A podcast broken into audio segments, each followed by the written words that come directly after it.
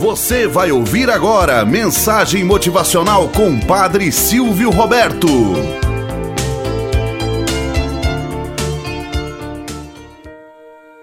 Olá, bom dia, flor do dia, cravos do amanhecer. Vamos à nossa mensagem motivacional para hoje. As duas roseiras.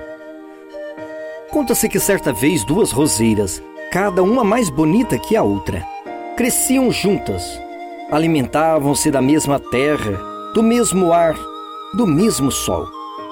Eram as mais lindas do jardim. Ambas sonhavam que resplandeciam, que perfumavam e enfeitavam a casa, a igreja, todos os lugares, que davam suas flores para compor os ramalhetes das noivas. Estavam sempre conversando entre si.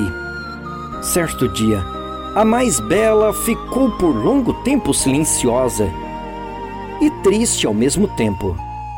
A outra notou: Que está acontecendo, amiga? Nem parece a mesma hoje?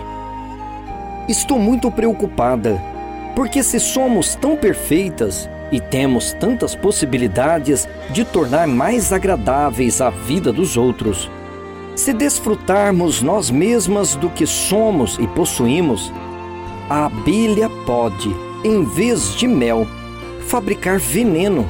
Você não fica triste? Vou deixar-me definhar e morrer. Não quero servir para nada que seja mal.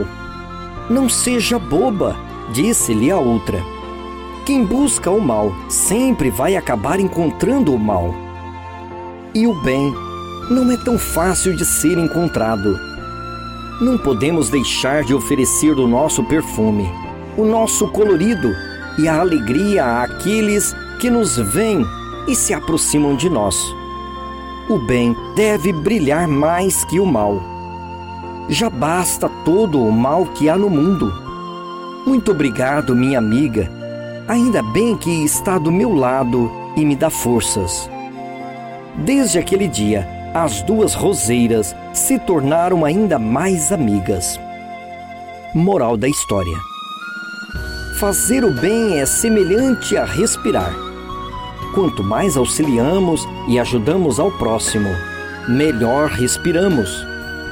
É como se a alma se renovasse de ar, num sincero gesto de amar. Se puder fazer o bem, simplesmente faça. A maior recompensa é você quem recebe. Tenhamos um bom dia na presença de Deus e na presença daqueles que nos querem bem.